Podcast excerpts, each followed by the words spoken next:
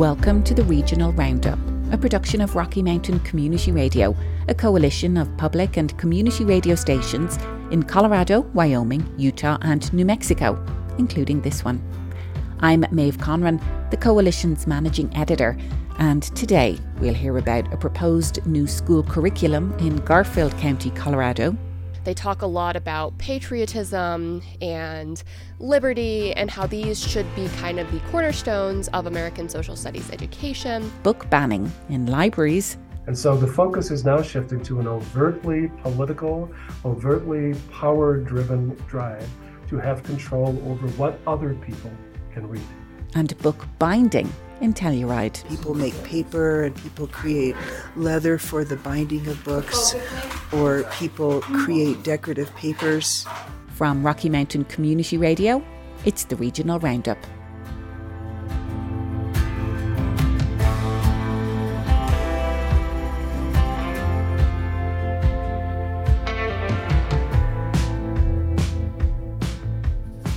Garfield RE2 School District in Western Colorado is holding a series of public meetings to get feedback from families on options for a new social studies curriculum.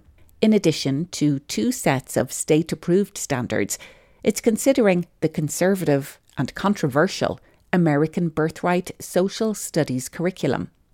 Aspen Public Radio's Carolyn Llanes has been reporting on the issue, and I caught up with her to find out more.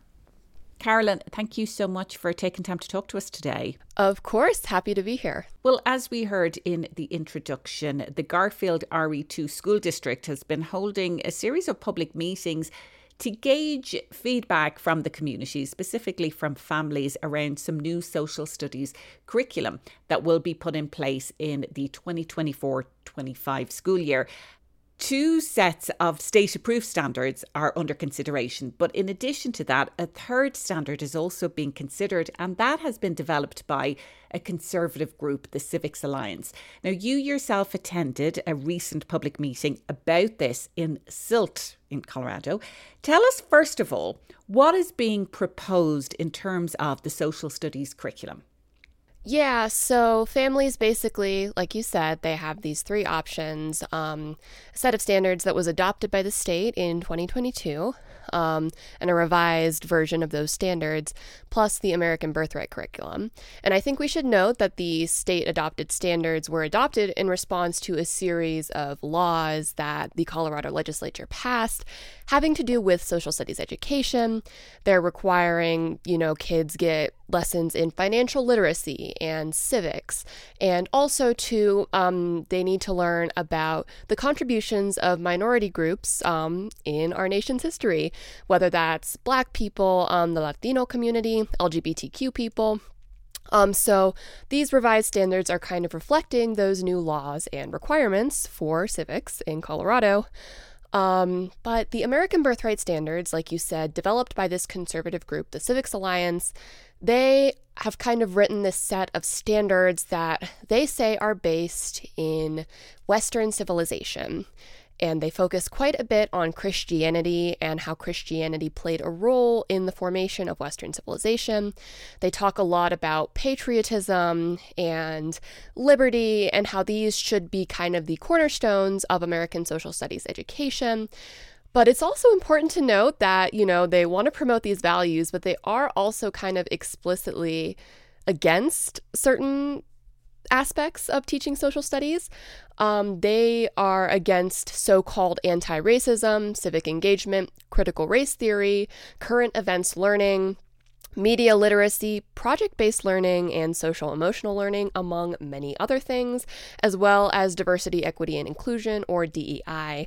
But I think it's fair to say that this is maybe reactionary to certain events that have happened. You know, we saw in 2020 with the murder of George Floyd by Minneapolis police, um, kind of a sort of racial reckoning, and that translated to schools as well. How do we teach about race in American history? Because that is, that's a really tough topic. Um, and I think that this curriculum can be seen as sort of reacting to that, swinging in the other, other direction, saying, well, America, like, yeah, we have this ugly history with race, but this is still a nation to be proud of. Um, and they they directly oppose some of those teaching methods.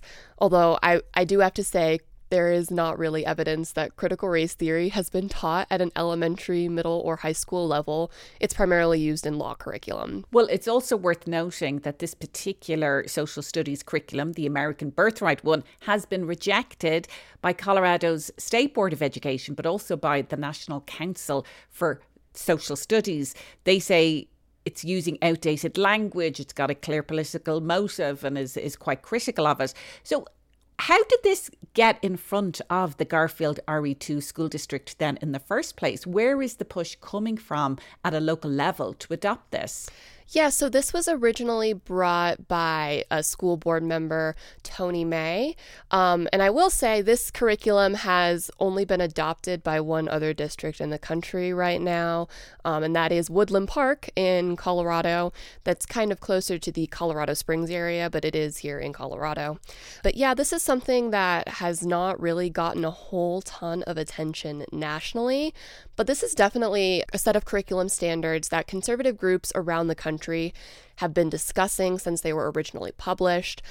So, if you run in those circles, this is something that you would have heard about, would have been exposed to. It's currently being considered as well by the Ohio state legislature. There are groups everywhere who are kind of pushing for it to be considered, but this is really the only district that I've seen other than Woodland Park that's kind of really taking it seriously as a legitimate option for its social studies standards. So, the school district, Garfield RE2 School District, has held a series of public meetings. Four in all will be held. You attended the first one, and it was in Silt. Who was there? What was discussed? And what did you hear? Yeah. So, as you can imagine, it was a lot of families who were worried about, you know, what their kids were learning in school. They want to be involved in their child's schooling. And it was a really emotional meeting. Emotions were definitely running high. And as a result, people didn't always stay on topic, talking about curriculum standards and social studies and things like that. There were some really big ideas being discussed. What role does a school play in a child's overall education? Not necessarily just academics, but are there certain topics that parents should be teaching at home? What does it really mean to be an American and what role does a school play in, in forming your child's national identity? so, I mentioned earlier that it was now a requirement for schools in Colorado in their social studies curriculum to teach about what minority groups have contributed to, throughout history, because that has been an, an area that has been underrepresented in the past. And I will say the state standards do specify when it comes to the LGBTQ community and their contributions to our state and our country's history. This is not a mandate for them to teach complex human sexuality or sex ed, we're asking you to talk about the LGBTQ community's history and that community's contributions. But there was some conflation of that thought. They were really concerned about oh, well, what sex ed is RE2 teaching in schools? And also, too, another big topic that came up was should schools teach values and morality? One parent, Isaac Robinson, was really concerned about this values and morality portion that he was kind of worried was being taught as part of social studies. There are things that are being taught that are, I would say, against a Judeo Christian foundation morally. There are things taught as fact that are still theory. Um, another member of the community, Debbie Grizzle, she lives in Rifle. She has three grandkids, one of whom has already gone through RE2 schools, two are currently in schools. In response to kind of all the sex ed talk, she explicitly said, My kids have never come home talking about sex. I don't really know what you guys are talking about. And she also pointed out that it's not really fair for people to impose their specific political or religious beliefs on others. It's fine you believe what you want to believe, but you've got to remember that your kids are mixing with all these different kids. Mm-hmm. And it's not fair for your kids to be cruel. But they're learning what you teach them. And so you know, I would say that there was a lot of people who didn't really have specific thoughts about specific curricula, but they just kind of wanted to voice their opinions about what their kids should be learning. It's tough to get a handle on how many people specifically supported American Birthright versus the adopted standards, but I would say that broadly, there was a lot of people there who were in favor of kind of some of the values that American Birthright pushes. Pa- patriotism, for example, was a topic that came up over and over. Even if they weren't reading the specific curriculum, I think there was a fair amount of people there who were definitely in favor of some of the ideas espoused by the standards. Well, let's put this into a broader context. I think it is worth uh, letting listeners know who might not be familiar. This is very firmly in Representative Lauren Boebert's district. And so it's no surprise, really, that there are people in that area who are talking about patriotism and Christian values, very much talking points that Representative Boebert herself uses very often. So, give us a little bit of context about the school district and maybe what's happening in libraries locally. Yeah, absolutely. I think that this district is definitely a really good representation of kind of a lot of cultural anxieties coming to a head that we've seen in other places around the country. Like you said, this is in Lauren Boebert's district. So, you know, conservative thought and patriotism are definitely values that are uh, alive and well in that district. And Garfield County libraries also um, have had their share of complaints from patrons asking for books to be removed from shelves or recategorized from being for kids or young adults to being adult books. And if you talk to Garfield County Library's executive director, Jamie LaRue, he'll tell you a lot of these challenges are for books that deal with difficult topics about race, for example, or they deal with subject matter relating to people who are part of the LGBTQ community or they have to do a lot of times with uh, Japanese manga comics. That's another topic that kind of comes up with these challenges. So, this is definitely a district where kind of these cultural ideas and these kind of conflicts are coming to a head. I will say, though, this is also a district that shares a lot of the struggles that people around Colorado deal with when it comes to affordability and finding housing. This is a four day a week district, so they don't have that fifth day of school, which is important to think about. I will also say, too, according to the district itself, 44% of its students are Latino. So, this is a district that's seen a lot of demographic change. It's gotten a lot more diverse. And so, you kind of have that tension of you know, people maybe not wanting to draw attention to some issues that have to do with race and topics of diversity. Like, this is a curriculum that is explicitly anti DEI, diversity, equity, and inclusion. But at the same time, this is a district that is only getting more diverse. I should also note, too, that um, several seats on the RE2 Board of Education are up for reelection this November. So, this could be an issue that plays a key role in that school board election.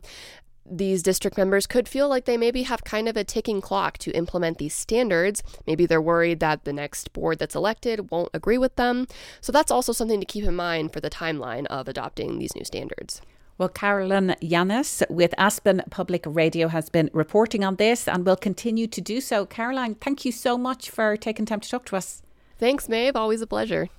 Well, as we heard there, the same community, Garfield County, is also grappling with efforts to restrict access to or remove certain books from public libraries.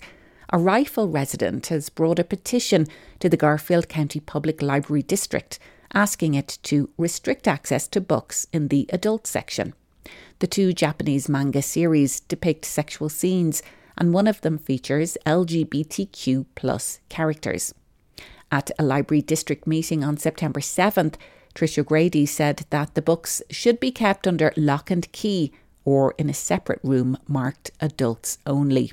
Furthermore, these materials need to be checked out by a library employee who has the responsibility to require an ID to prove the person is 18 years or older.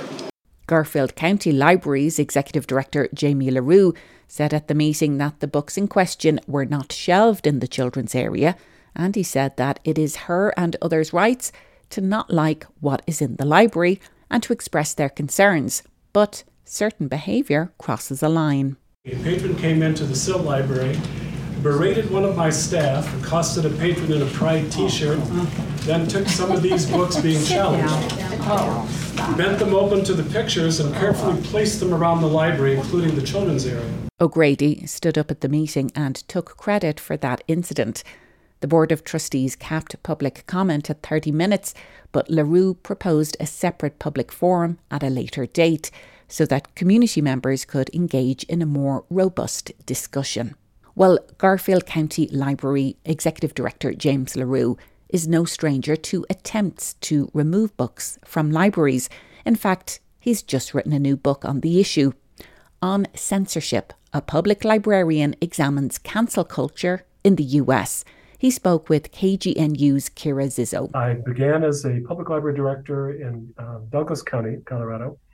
And in the time that I was there from 1990 through 2014, I responded to, received and responded to over 250 challenges. And those challenges mean somebody officially requests either that you eliminate the uh, resource, you know, book, magazine, um, program, exhibit, whatever, or you restrict access to it. And 250 challenges is more than almost any library I had ever spoken to. And I thought, well, how interesting. What's what's all that about? And finally got to the point where I realized that first I thought it was a left against right or religious against secular. But eventually I think it was more generational. It was about kind of a growing parental protectiveness where they just didn't want their children to be exposed to the wolves in the woods. And then uh, after I left uh, Douglas County, I went to work for the American Library Association, and I was the director of the Office for Intellectual Freedom. And this is uh, an agency where if someone tries to censor library materials, they're supposed to call the Office for Intellectual Freedom. And we tried to help them respond or get more reviews or figure out the best way to talk about this with their community. And while I was there, I dealt with another close to a thousand attempts to restrict materials across America. And then I uh, uh, eventually wound up relocating here to the Western Slope in Colorado. I'm now a rural um, library administrator, which is fascinating. And now I'm kind of coming in to experience what many libraries across the United States are experiencing, which is what uh, we call a surge. And this is where all of a sudden a whole bunch of people show up at a public meeting. They follow a very similar pattern. They're not just complaining about a single book, they're complaining about lots of them. So it's 15 to 20 or in the case of Texas, it's 850 books all at once. And so this list of books sort of comes from unknown places, but almost always the challenges are directed against books by or about LGBTQ or by or about people of color. And so even though the language tends to be, well, this is inappropriate for children or this is all about sex, when you dig into it, it's not about sex, it's about anything that is not just white, straight people. And so that's what the challenges are about. So um, as I began to notice that the number of these challenges were picking up, increasing all across the country, and getting a little scary in that in some places, uh, in Idaho and Oklahoma and Texas, the idea was that it's not just that the book itself is pornographic or wrong, but that if I object to it and the librarian doesn't immediately remove it from the collection, I can sue the librarian for $10,000. It becomes a felony on their record, and they can't pay the fine with a GoFundMe. So it's like there's something worrisome about what's happening with these library challenges, and I wanted to explore that. Why is this movement picking up all of a sudden? Well, and I, I think that there's something like four main reasons why people challenge things. The first one is it's just a, often childhood trauma. And in my book, I talk about this like when I was a kid, I was traumatized by Brussels sprouts. I hate Brussels sprouts. Forced to eat them, didn't like the taste. And so I still have this kind of hatred of Brussels sprouts. And one of the, the things I talk about is like I remember walking into a grocery store and seeing a big display in the frozen food aisle of Brussels sprouts. So I go up to a manager and I say, I'm offended by Brussels sprouts. Don't I have the right not to see Brussels sprouts when I walk into a grocery store? And the manager that I spoke to said something that I think really applies to libraries. He said, Nobody comes to the grocery store because we don't have what you don't want. Some people like Brussels sprouts. And so I think that many people just complain about stuff because they had a bad experience with it. So it's just individual trauma. And then the second thing that happens, and this was like the first book I wrote about censorship for librarians, was that I noticed that the common denominator for many of the challenges in libraries was parents of children between the ages of four and six, or parents of children between the ages of 14 and 16. And I realized, being a father myself, is like what happens from four to six is a life transition. It's the end of infancy and it's the beginning of childhood. And parents kind of panic. They freak out. Oh my God, I want to reestablish control over my child's environment because now they're being exposed to play dates and preschool and you know all these other kinds of daycare sort of settings where they're being exposed to things the parents aren't comfortable about 14 to 16 same thing now it's the end of childhood and the beginning of adulthood and in both of those cases i think what happens is parents freak out and they say i want my baby back i just don't want them to grow up. I want to preserve that innocence as long as possible.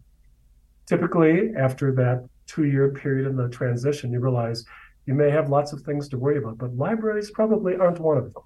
Libraries are pretty helpful places. Now, then I think like this new surge that's coming up is there are two aspects of it. The first one is kind of a demographic panic. So just like parents freak out when they see these changes, many people have looked around in the United States and they say, you know what, America is becoming less white. And many people feel like, you know, even if they don't think of themselves as overtly racist or bigoted, there's still this kind of sense of, I have a privilege. And if other people are coming up, more brown people, more LGBTQ people, that somehow threatens my privilege. And I think there's that like a demographic panic. I don't want things to change. And I'm very intrigued by the fact that um, as I take a look at the books that I that have been challenged with me and the books that were challenged at the Office for Intellectual Freedom, it's like all of the challenges was, are focused on three percent of what we collect in libraries. That three percent are the new voices, previously marginalized voices in American society. And so people on the right will say, "Ooh, fend those off." You know, I don't want change. We like things the way they are. Just don't talk about those people. Just only talk about white, straight people. And then on the other hand, on the left side, I have people that say, you know what? On the contrary, absorb as many of these new voices as you possibly can. And while you're about it, let's go back and clean up all those people who were not as woke as we are. And so the, the job of the librarian is to say, we just hold up a mirror to the culture this is what's going on in society. And if you don't like what you see in the mirror, you don't blame the mirror, right? You blame what you see in the mirror. And so libraries track social change. 97% of what we've got still looks backward. It's still that mirror. 3% is the new voices. And then I think finally, the fourth reason that many people challenge library materials, it's for power and for money. I mean, I really believe some, somebody stands up and they say, this book Beloved by Toni Morrison is about sex. Well, if you read the whole book, and many people who challenge materials don't, but if you read the whole thing, you realize it's far deeper, more complicated, more meaningful. That's an important discussion to have. So I don't think that people are really complaining about what they say they're complaining about. They protest it, they get, you know, clicks and likes, and they ask for money and they get it. And so the focus is now shifting to an overtly political, overtly power driven drive to have control over what other people can read. That was Garfield County Library Director James LaRue speaking with KGNU's Kira Zizzo about his new book, On Censorship A Public Librarian Examines Cancel Culture in the US. You can find the entire interview online at kgnu.org and you can find Carolyn Llanes's reporting on what's happening now in Garfield County libraries and in the school district at aspenpublicradio.org. You're listening to the regional roundup from Rocky Mountain Community Radio. Now from book banning to book binding. The tradition of handbook binding dates back thousands of years to when Romans first began replacing scrolls with folded pages bound beneath a cover. While much about bookmaking has changed, there's still a devoted community of craftspeople who study the art of hand binding. One of the few places to learn the craft, the American Academy of Bookbinding, is located in Telluride, Colorado, and it's just celebrated its 30th anniversary. KOTO's Gavin McGough reports. So what I'm doing is doing the turn-ins, which is the cutout, and it's actually a piece of paper that folds to the inside of the book. So when you open a hardcover book, you can sometimes see little bits of paper Eli Ball is closing in on the final touches of a book he spent the last two weeks painstakingly constructing. Ball is a student at the American Academy of Bookbinding, and over the last couple years, he's been coming from his home in St. Louis to learn the craft of bookbinding at the AAB studio here in Telluride. When I uh, tell my friends about it, they're like, "You're like pilgrimaging to like a monastery to make books or something," and it kind of feels like that a little bit. You know, you're you're trekking over here, you're staying in a beautiful mountain-filled town, and um, you get to make books and you get to do it for two weeks really just focus on it. And you know it is a little bit like a meditation almost. Further down the workbench bonnie thompson norman is also a bookbinding pilgrim. She hails from seattle. Why come to telluride to learn the craft Norman says the school trains the best of the best. The graduates of this program are producing books at the highest level of art. They come at it with a sense of design and a sense of accomplishment, and people make paper and people create leather for the binding of books, or people create decorative papers in the bind that can be used in the binding of books. I mean, I think all of those are really elevated crafts. Peter Geraty, a longtime teacher at the AAB, puts it as such. When you think about reading a book, you might think about curling up on the sofa with a cup of coffee. The books that people here produce, they demand a different approach, and anyone can see that when they see the book. They realize this is not a cup of coffee book. The school opened in 1993, and this fall it's celebrating a milestone anniversary.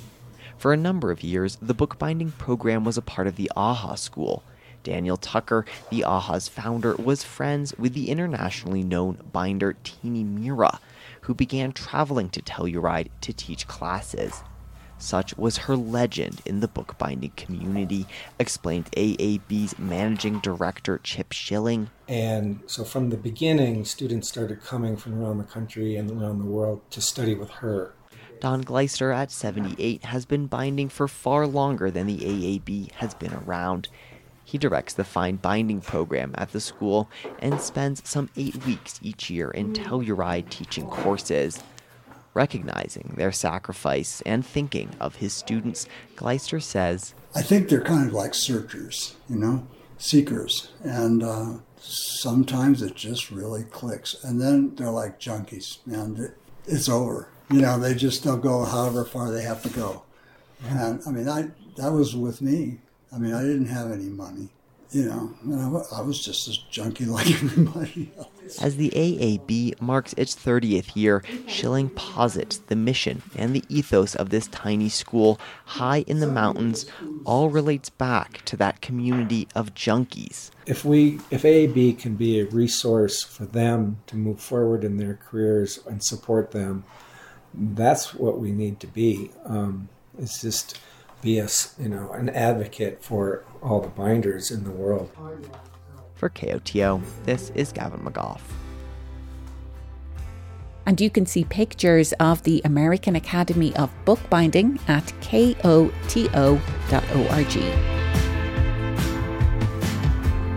You've been listening to the Regional Roundup, a production of Rocky Mountain Community Radio, a network of public and community radio stations in Colorado, Wyoming, Utah, and New Mexico, including this one.